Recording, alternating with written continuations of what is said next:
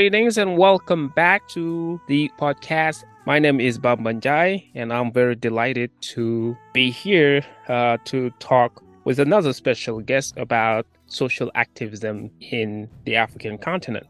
So, this is again part of the Ufahamu Africa Non Resident uh, Fellowship, and I'm very grateful to be part of the Ufahamu Africa Non Resident Fellows.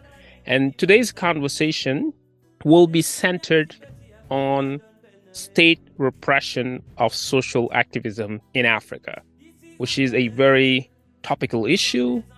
And to talk about this, I invited a friend of mine, a colleague, and an activist. His name is Bwesigye Bwa Mwesigire.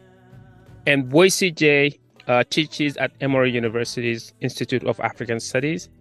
He's also completing a PhD in English at Cornell University. And he's also a member of the Ubuntu Reading Group Publishing Collective. On top of that, Bwesigye is also a renowned activist from Uganda. He worked with and still works with the Ugandan civil society, but also works with other social movements uh, across the African continent. Bwesigye, welcome to the podcast. Thank you very much, Bamba. My pleasure to be here. Recently, you wrote a piece in a Review of African Political Economy entitled What is the Role of the Radical Intellectual in Uganda? That's the title of the piece. And in this mm-hmm. piece, you also talk about a personal and, and quite traumatic experience of being attacked by unidentified people in Uganda a few years ago. And as a result of the attack, you ended up in a coma for three days. And unfortunately, this type of attack against African activists have become quite recurrent in Uganda but also in other parts of the continent. Can you tell us what happened on that day of January 7th, 2019? I can say what I remember um, and then say we, what we know that did not happen and also how far we have come in investigating what happened. So I leave home which is in Kabale, about 400 kilometers from Kampala. Kabale being in the southwestern part of Uganda, and Kampala being um, in the south central part of Uganda, and also being the capital of the country. So I get on a bus, um, intending to, you know, reach Kampala the next morning, um, and do some errands related to the Free Stella Nyanzi campaign. At that point, Dr. Stella Nyanzi was in jail. Uh, Dr. Stella Nyanzi being um, an academic researcher, but also has become a political activist using her social media. Uh, and she was jailed because she had written a poem about President Yoweri Museveni. So I'm also planning to return to the US for the spring semester. So while we're like about 120, 150 kilometers from Kampala, I decide to sleep off. Um, this is about maybe 3 a.m., um, maybe 2:30 a.m. I don't remember the exact time, but I decide, you know, let me sleep off and then I'll wake up when we arrive. Um, I wake up indeed, or uh, I start to be conscious of where I am, and this is three days later, um, and I'm in hospital. I'm in pain. Uh, I'm on drip. Um, so many things are happening, uh, and I am told that we were involved in an accident. Um, and yeah, and, and that's why we were there. Um, so, you know, I, I get treated and everything and get out of hospital eventually. just to clarify, when you woke up, you were in a hospital bed and you are told that you were involved in a car accident, right? I was told that the bus in which I was traveling. Mm-hmm. So I wake, I wake, I wake up and my mother is there, which is weird, um, because I had left my mother at home. Mhm. And then they, the bus in which I was traveling had knocked a truck. That's what they Mhm. say, and I got injured. Uh, and you know, that that's the narrative that I was told when I wake up. Um, but then after, after partial recovery, my friends are coming to see me and you know to talk about the acts, you know, like what happened. You know, one of them is a journalist, is a cartoonist with one of the daily newspapers in Uganda, and he says, you know, I, I didn't I didn't think your accident or your injuries were this grave. Um, so I say, oh, why? Why don't you? You know, why did you not think so? And he said, because this means for you to have sustained these types of injuries, this means this is this was a major accident. It wasn't just a minor accident. And as a newspaper or as a media organization, we get reports of everything that happens, whether it's from the police about everything that happens on the road. You know, we even have traffic reporters, like people whose specialization in reporting is traffic. And we did not get any news of such an accident, of such a major accident happening. So he says this type of injuries, the extent of your injuries, if they are from an accident, then this is weird because we should have received the news. And, you know, also said sometimes they receive the news and do not publish the news, but they receive the news. Um, so that's he's the one who set off a lot of um, a lot of doubts and showed the red flags in the narrative of the accident. And that's when we started to investigate what happened, um, but by starting to follow up the leads of the accident. I can say now, and there has been at least one in depth uh, journalistic investigation. I can say now that we are sure that there was no accident, that no accident happened. We are sure of this because all the evidence that we need for us to be sure that there was an accident, nothing exists. There are no photos, there are no witnesses to say they were involved in an accident with me or were injured. The police, which is, you know, the state institution that would be responsible for a thing like that. And in fact, they have an accident register. Like they have a register of all the traffic incidences that happen in the year. And there was nothing. Um, the New Vision, uh, which is the Ugandan um, government owned corporate media group, commissioned an investigation. And the police officers in all the regions near the spot that the accident is said to have happened all said that they have no record of any accident whatsoever. And interestingly, the hospital where a scan was done on me reported, the radiologist reported that my injuries were due to assault.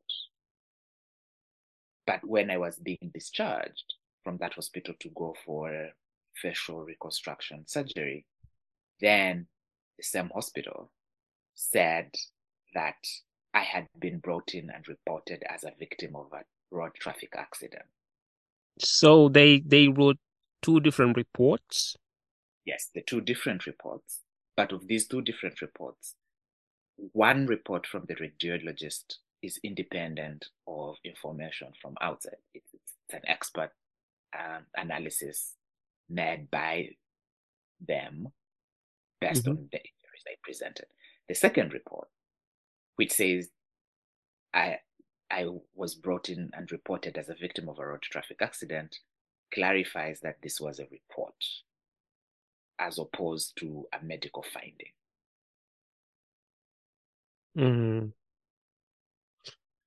Yeah, and of course the I, I, do not know when we will know exactly what happened.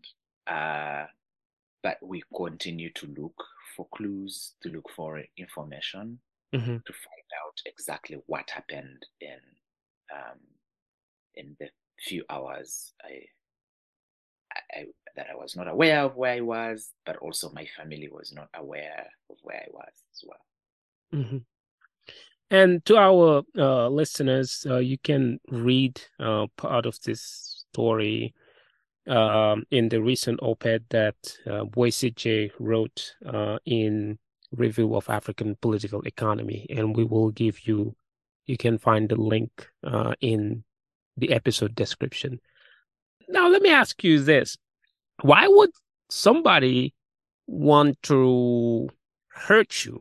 Is it do you, is it because of your political views? Is it because of your activism? Why do you think somebody, if the conclusion is correct that this was an assault rather than an accident, why would somebody do something like that?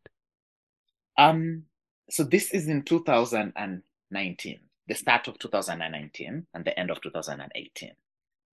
Um, on one hand, there was there was international attention on the incarceration of Stella Nyanzi. And I was one of the people coordinating the solidarity movement around her incarceration. So this was a global solidarity movement with we had events in Oxford, we had events in Nairobi, we had events in Accra, we had events in Johannesburg, um, there were events in the US, there were events in you know parts of Europe, in Australia, and there was a lot of media attention on the incarceration.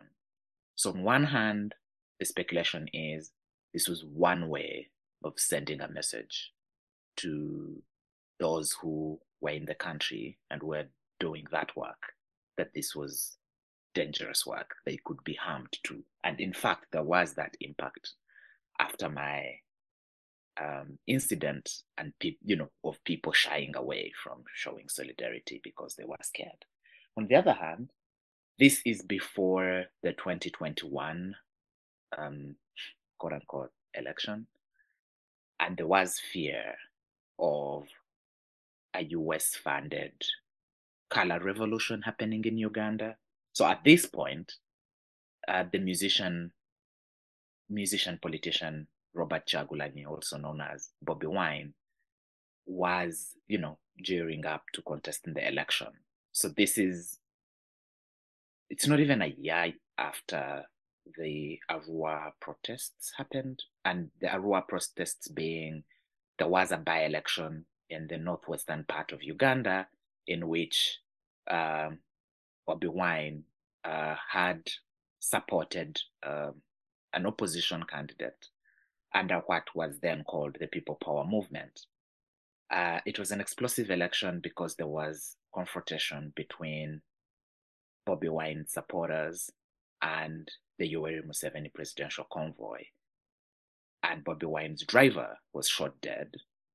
Um, you know, in, in what many people believe was supposed to be an assassination of Bobi Wine himself. Um, Bobi Wine and very many members of parliament were jailed at this point. Um, and Bobi Wine later said he had been tortured, he had been um, subjected to cruel and inhuman treatment. But also, while he was jailed, there was a global, there was a global campaign to free Bobi Wine. Free Bobi Wine as a hashtag trended all over the world. You had pop stars, musicians tweeting free Bobi Wine. Um, so there was this international attention on Uganda that made, you know, the government scared that people like me, and, and I have also a history of curating literary and cultural arts events in Uganda. So, of course, Bobi Wine having made his name as a musician, as an arts practitioner, there was the fear that people who do this type of work, whether it is in literature, whether it is in music, whether it is in film, whether it's in in forms of art, that this is what was going to lead to the removal of Mr. Museveni's government. So I believe this is why this attack was staged, Mhm. but also this is a time when there were there were tensions between Uganda and Rwanda, and I don't know up to now the extent to which that played a role.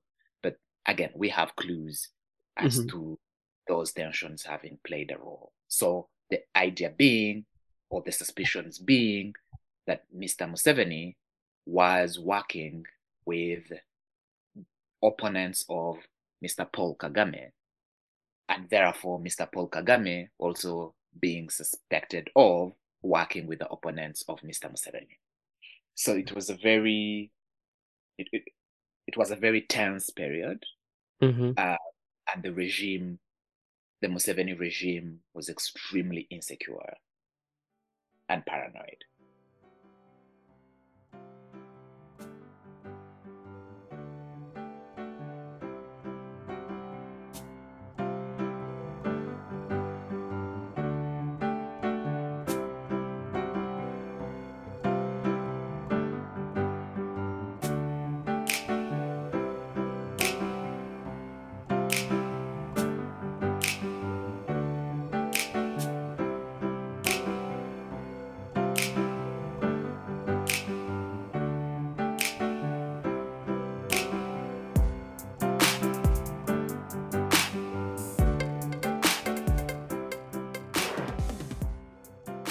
Unfortunately, your experience is not unique.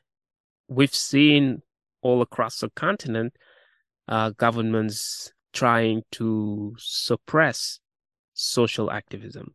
And one of the ways they've done that is to physically attack social activists. Um, I can think of activists in Senegal. Uh, Thiat of the Y'en a Marre movement was also a victim of such actions. Congolese activists of Lucha and uh, Filimbi also. And I can think of Luc uh, Nkulula, who actually tragically died in a mysterious fire, and other activists that you yourself know who have been victim of such attacks. Why are African governments being more and more repressive towards social activists and social activism in general? I believe that since the 2010 2011, um, what in some places was called the Arab Spring, um, since those revolutions in Tunisia, in Egypt happened, um, at least in the Ugandan case, there has been fear of a youth led revolution. Um, you know, what in scholarship is now understood as color revolutions, uh, non violent, built around mass assembly and then demanding for the fall of a regime. Um, but also what happened in Burkina Faso in 2014, um, and, and and what also happened in Senegal with stopping, um, I believe it was Abdoulaye Wade, from extending his stay in power. There is a fear. There's been a fear in Uganda, in particular, of a movement like that, of youth organizing through um, civil society. And by civil society, I do not mean civil society organization, but rather, you know, politically engaged citizens. There is a fear of, there is a fear of two things youth led, but also digital inspired revolution in Uganda. Um, and, and not just in Uganda, but also in the neighboring, um, so know, on the African continent, if we may say that. Um, even if, even if the fees must fall movement in South Africa might not have been understood in the direction of removing the regime, but definitely that also played a role in how that movement ended or how it was contained, because there was the possibility of that very powerful youth movement leading to the fall of the government. Because remember, it started as Rhodes Must Fall for the removal of colonial statues and, at universities, mm-hmm. but also the, the demand for the renaming of some of those universities. And then it moved from that to fees must fall, right? Mm-hmm. So the logical next step was going to be Zuma must fall. You know, Zuma was the president of South Africa at the time. And mm-hmm. then Zimbabwe, you had the This Flag movement, which was also, again, inspired by a hashtag and social media and a mass of young people that are disenchanted, were disenchanted with a gerontocracy, with very old people ruling over them, right? And that also, in, in some ways, contributed to the changes that happened. So there has been, and of course, you've already talked about the DRC situation. Across the continent, there has been mass youth uprisings that are supported by, triggered by, enabled by the internet or social media or the digital. And they're spontaneous in some way. They are not necessarily organized around political parties. And therefore, they become harder to control in the ways that political party activity has been controlled.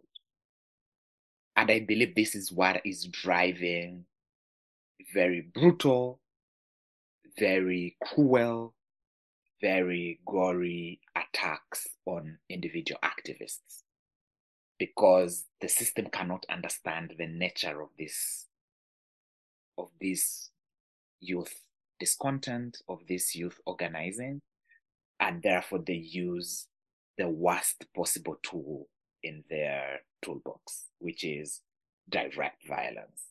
But also for a very long time, and then perhaps also in line with the spread of the internet and technology, states worldwide, not necessarily just in Africa, states have invested a lot in the use of technology to clamp down protest.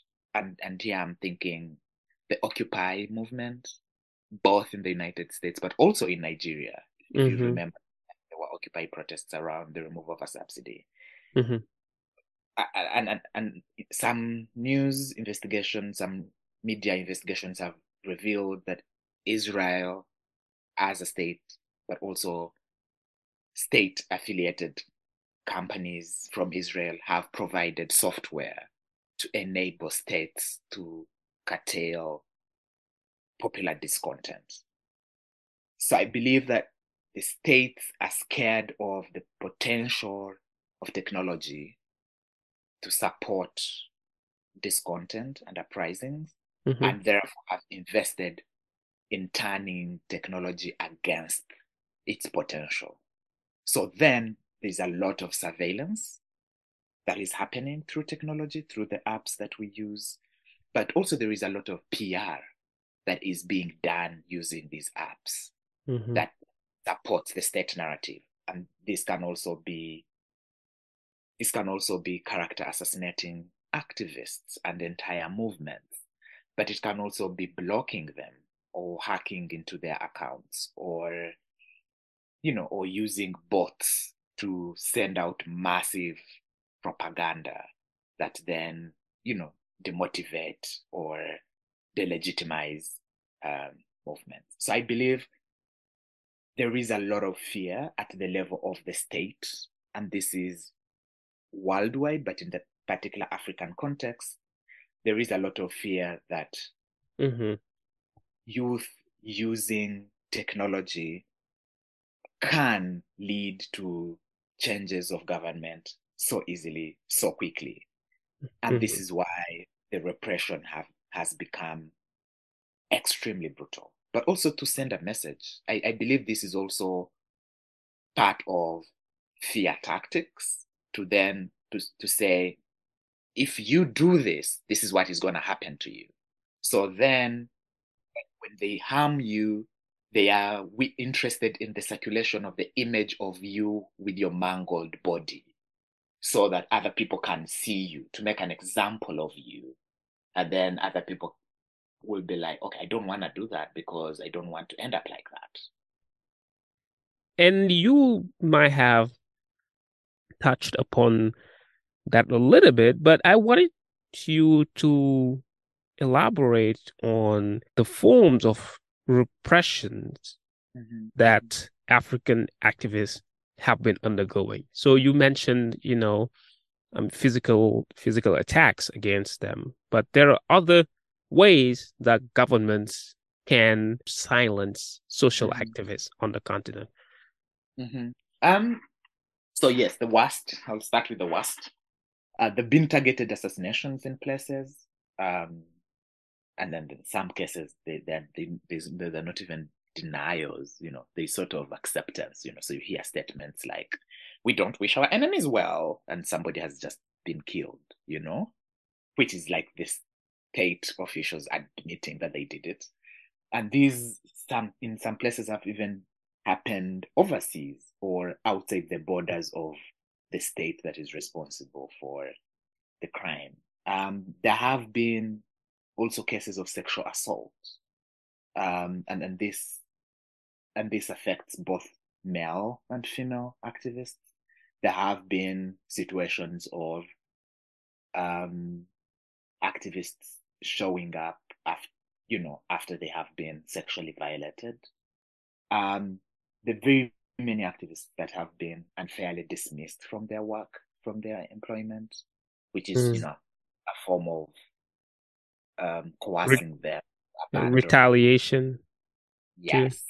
Mm-hmm. There have also been character assassination campaigns against uh, particular activists, um, whether based on true information, factual information, or absolutely fabricated information.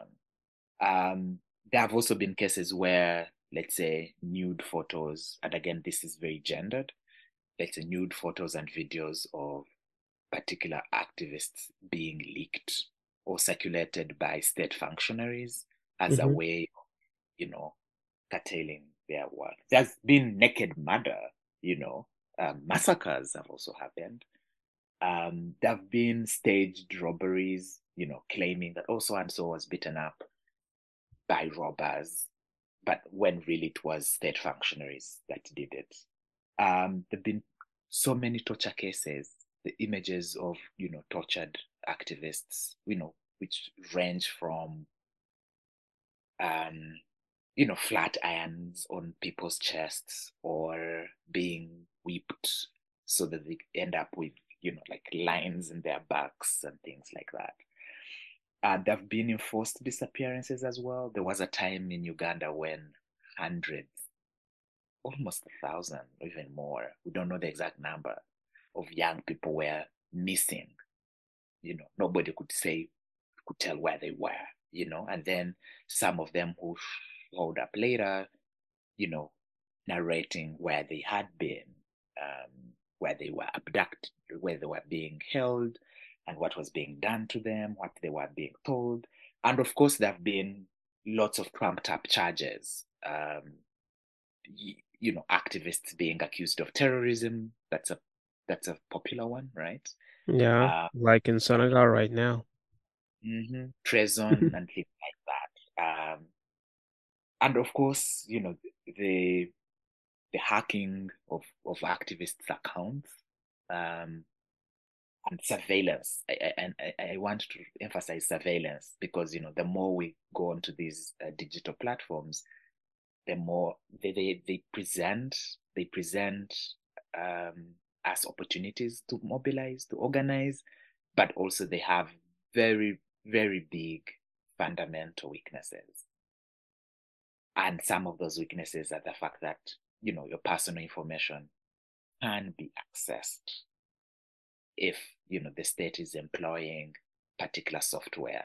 Yeah i would say among very many others those are the sort of forms of repression that are being used.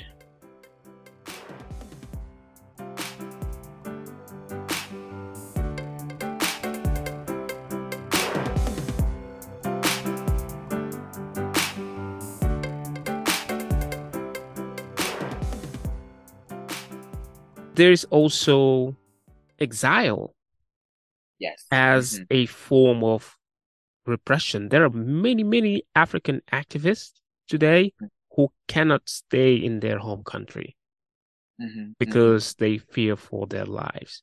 They are basically forced uh, into exile. and and and in particular i want to you know refer to the ugandan example um i think for a very long time we we could say oh people that are leaving the country are not leaving because of the politics they're leaving because of economic reasons right so there was a time when the the discourse was migration as of now is no longer about political persecution. It is about economic opportunity, right? So the, the language changed to, oh, these are not really refugees, because the definition of a refugee, you know, by the international conventions and other forms of law, you know, specifies that you should be running away because of political persecution. So then there was a lot of discourse around these are not necessarily political refugees. These are economic refugees. They're running away from poverty or unemployment. They're looking for better economic opportunities. But now it's undeniable because there have been some few high profile cases um, in Uganda, for example. So this I've already briefly talked about the Stella Nyanzi situation. So Stella Nyanzi eventually left the country and she leaves the country after all the things that I've already talked about, having been jailed, but also while in jail have been being physically violated to the point that she lost her baby. She had a miscarriage in jail because of the beatings, you know?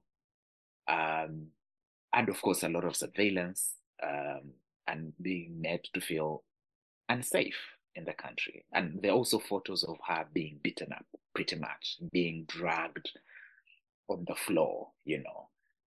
Uh, she's in Germany now. Um, but also in, before she left, oh no, I, I think after she left, uh, somebody else called Kakwenza Rukirabashaija, um, who also is a creative writer, um, who's written a political writer as well, who's written uh, critically of the Museveni regime through fiction, but also through nonfiction. So the first time he writes a novel that is satirizing Museveni, and then he's jailed and tortured. And then he comes back and writes a memoir about that jail experience and the torture. That memoir is called, so the first novel is called The Greedy Barbarian, and then the memoir is called uh, Banana Republic. And then he tweets, um, he tweets criticizing again the, uh, the regime. Then he's taken in again, but this time he's beaten worse than the first time.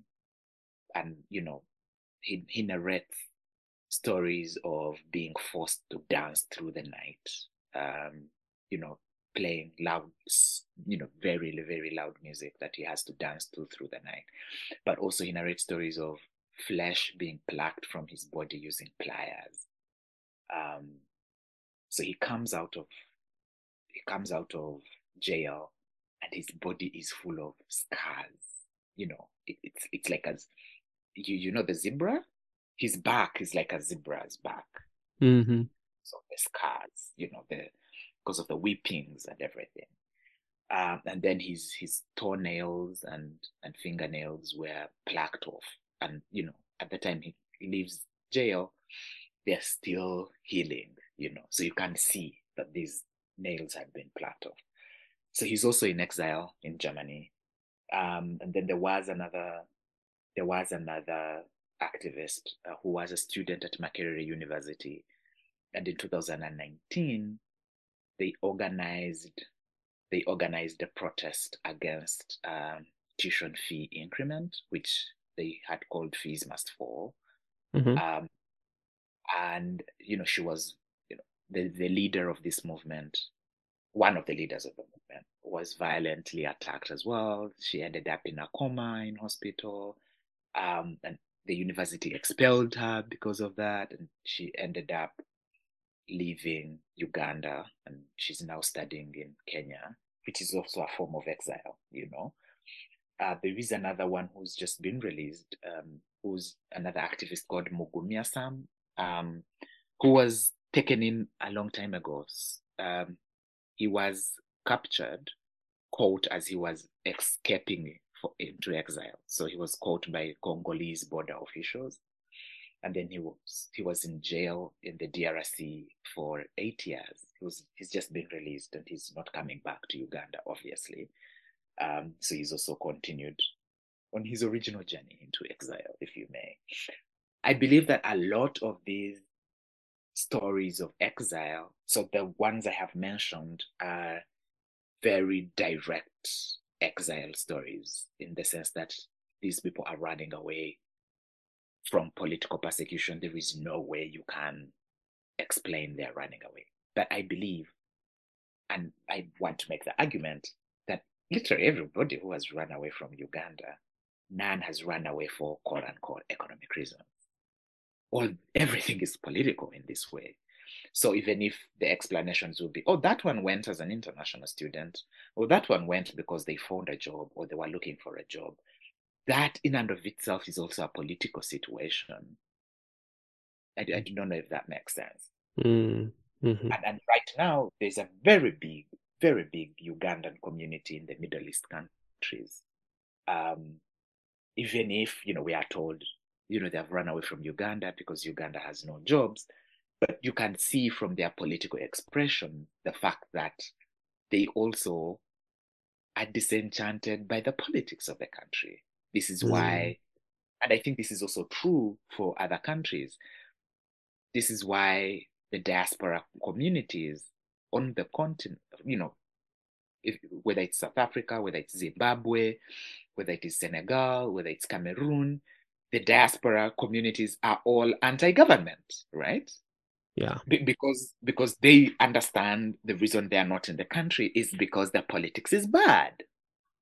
So they may not necessarily have been tortured in a in high profile mediatized cases, it's still an extent of political misrule, political discontent that has driven them away from their countries. Mm-hmm. Interesting. Now, in the face of repression, mm-hmm. what can or should activists do? Yeah, that's that's a very big question. That's a very big, big, big, big, big question. I, I don't have the panacea. I do not know, you know, the fix all problem solution.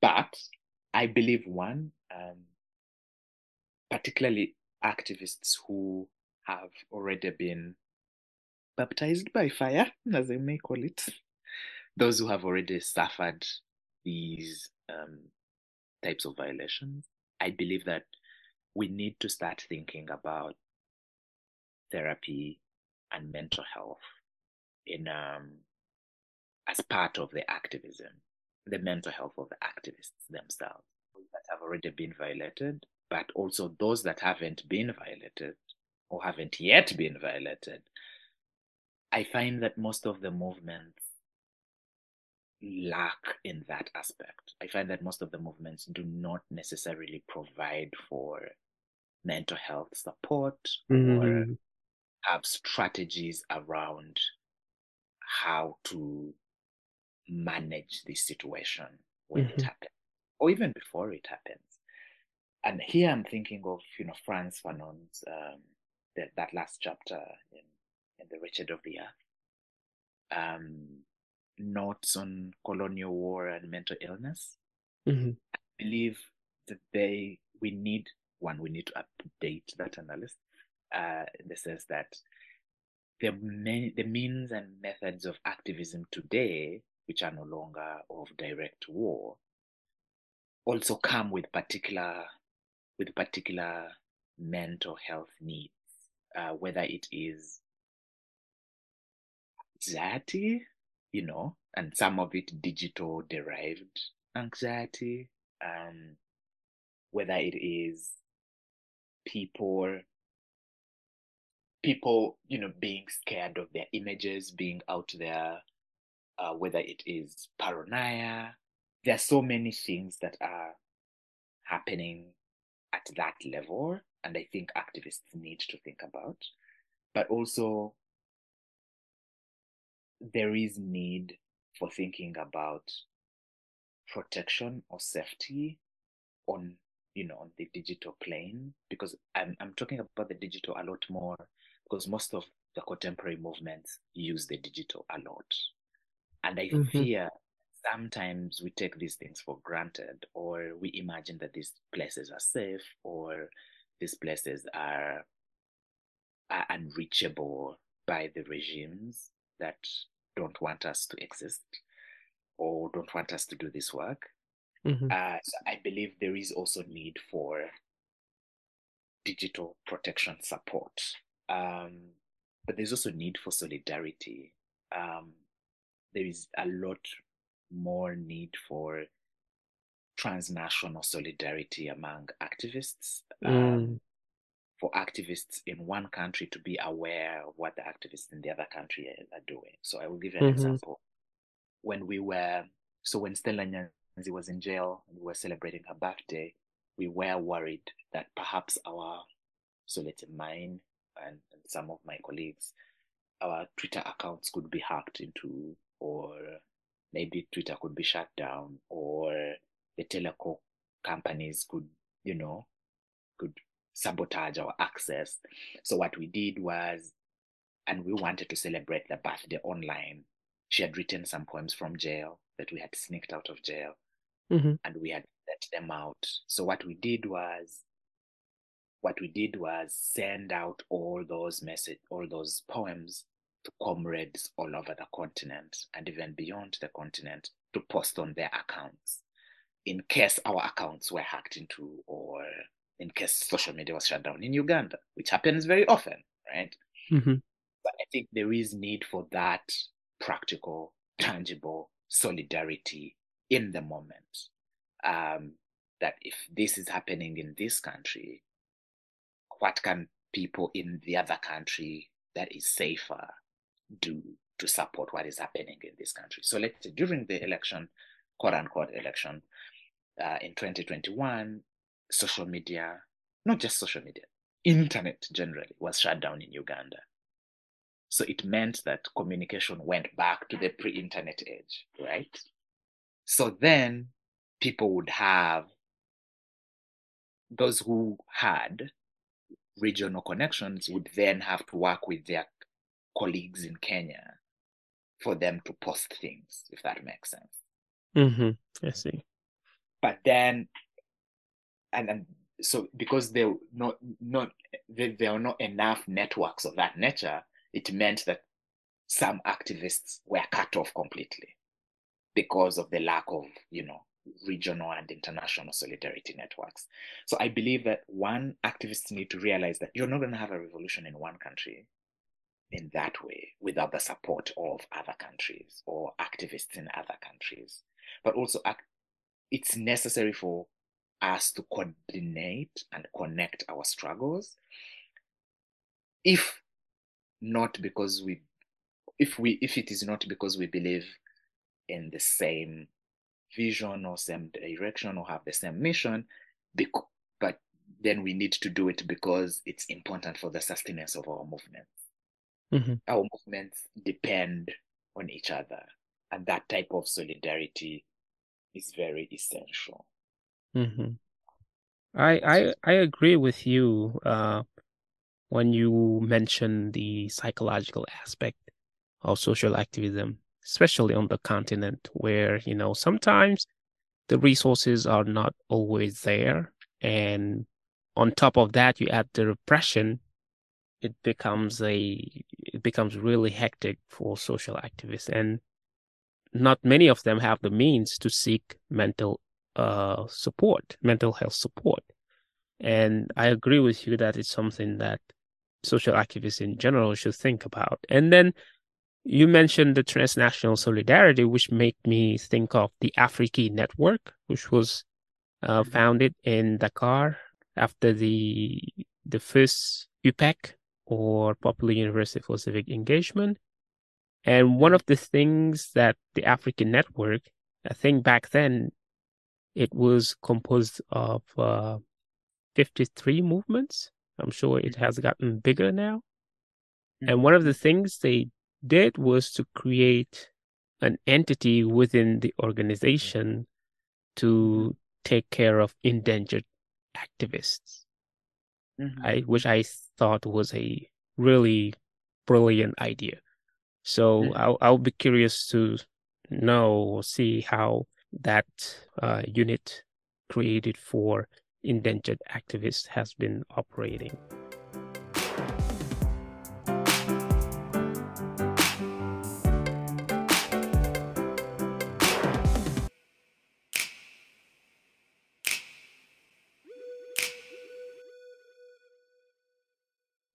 Now, we are nearing the end of the conversation, and I usually like to end with the fun questions. The 1st Mhm. question being top three dishes. Top three dishes that you cannot live without. Yeah, you've already said I'm from Uganda, so um, okay, I know some people in Uganda will disagree with me uh, on this, but I I love uh, the matoke and g-nut sauce. Uh, matoke being, I would say, particular because when you when we explain what matoke being green bananas, but Mhm. when when you say that, sometimes people ask, "Oh, do you mean like plantain?" And then you're like, "It's really different from plantain, you know? Like there's so type, so there's so many types of bananas. Mhm. It's not just plantain and the yellow bananas, you know? Like there are so so so many types. So the matoke is a type of a green banana um uh, that we make and then um turn into you you you say like bread or like we mash it um and then uh, nuts yeah I believe nuts exist in very many places um so nut sauce um with matoke is usually my go-to it's like Mhm. my top dish Yeah. which means I'm suffering in America because uh it's very difficult to find matoke in the US Oh, um really? my second one is I guess this is now coming out of my own learning how to cook phase. Mhm. And so far, I do not know how to make many dishes. In fact, I know how to make only one dish, uh, which then means that I'm always making it. and that is egg fried rice. And I was telling my partner that recent that recently I have added something to the egg fried rice. Mhm. As now I call it vegetable egg fried rice. Uh, so that's my second. And then my third is the dish that my partner makes really, really, really well. Uh, and that is lemon fried chicken. Lemon Uh, fried chicken? Yes, lemon fried chicken. Okay. Um, Cool. So matoke, egg fried rice or vegetable egg fried rice, fried rice, and lemon fried lemon chicken. fried chicken. Excellent. Now, top three novels. I'm going to do three that are from, um, okay, two are actually from the western part of the continent. Uh, so the first one is Kintu. Kintu, a novel by Jennifer Nansubuga Makumbi, um, Ugandan British writer. Um, the Mhm. second one, uh, Kintu was published in 2014. Um, the second one, I'm going to go back into the history, but this is from your country, Senegal. Yay. And that is God's Bits of Wood by Ousmane Sembène, who is Sembène, one yeah. of my absolutely fave writers, filmmakers, activists, you know, all the Right. things. Mhm. And the third one is from a West African country as well, and that is Our Sister Killjoy by Ama Ata Aidoo, who Mhm. is also an awesome all-round um, creative playwright, um, novelist, poet. Yeah, and very funny interesting ways, but also very political and critical of Excellent. society. Nice. And then the last one, top three places on your bucket list. I want to go to, I may be butchering the pronunciation of the name. I want to go to the place called Popong Popenguine. Oh, It in is- Senegal? Yes, yes, Oh, Popenguine, yeah. yes. I want to go there. There is somebody there that I want to meet. Um, Is it the rider? Um, Yes! Sama? It's Popenguine. yeah, I want also to go to. I want to go to Manchester. Mm-hmm. I want to go to Manchester partly because of the literature from the place, Mhm. um, but also because this is where my favorite Ugandan British writer lives, uh, Jennifer Makumbi. But also, I, lots of things have happened in Manchester. Um, yeah, a lot of this is where the, you know, the Marxist um, second godfather, if you may, Frederick lived, you know. Um, That's also but- where the Fifth Pan African Congress took place Yes, the 1945 1945. Congress. Um, yeah, there is a lot that I want to see in Manchester. Also, in my previous era, when I used to support football, I used to support a club that is based in Manchester. I will not say which one, but yeah. So I have and um, thoughts about Are you that. are you a fan of Manchester United? Not anymore. Not Okay, anymore. good, good, because I'm anymore. not a big fan of Manchester United. I'm not a fan of the English Premier League generally. Never it's been. Imperialism. Sorry for sorry, sorry for Manchester fans. but I want to go to is in Haiti. Eastern Eastern? No, Haiti. Oh, Haiti, Haiti. Okay. I want Cool. to go to Haiti. Um, Excellent. Yeah. Yeah. I want to go to Bel Air because I've read about it from Edwidge Danticat's work. Mhm. Um, and I feel, you know, the more I have read Edwidge Danticat's work, the more I feel like I may just land in that place and I will know particular places because I've read about them. You know, Mhm. like I may know where that graveyard is, or if I see that graveyard, I may recognize it from the book. Or if I see that church, or where that church used to be, I may recognize the place, you know, stuff like that. Um, Mm. I'm also, you know, inspired by all the ways in which Haiti continues to show or reveal the extent of Black subjection, um, you know, and, and the dangers or the price to pay for struggling for Black freedom. Mm-hmm. Yeah. Mhm. Excellent. So to recap, Popenguine, which is Yeah. uh the the coast on the coast of uh west coast of Senegal, it's a great place um where uh Ayi Kwei Armah has been living for a while now. Manchester Yes. and Haiti. Yes. Excellent. All right. And on that note, uh, I would like to thank you, uh, Bwesigye, for coming to the podcast and discussing repression of social activists and social activism uh, on the African continent. It's been a pleasure uh, to have you on the podcast, and we hope that you will come back soon to talk more about your work and your activism in, in general. Thank you for having me. Yeah. And I look forward to And thank you to our listeners. Uh, this is uh, Bamba Ndiaye, Uh, a non resident fellow of the Ufahamu Africa podcast. And I give you rendezvous for another episode on contemporary African activism. In the meantime, stay safe and healthy. Thank you. Pour la